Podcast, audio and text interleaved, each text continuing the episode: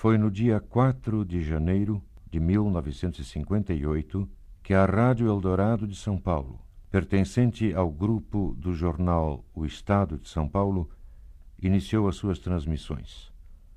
Hoje, 17 anos depois, no ano do centenário do mesmo jornal, a 1 de outubro de 1975, começam as transmissões em frequência modulada estéreo com uma programação própria. Assim como vimos fazendo até o presente, procuraremos atender ao nosso público com uma programação musical selecionada, na qual daremos ênfase à música brasileira e às notícias do Brasil e do mundo fornecidas pela Agência Estado.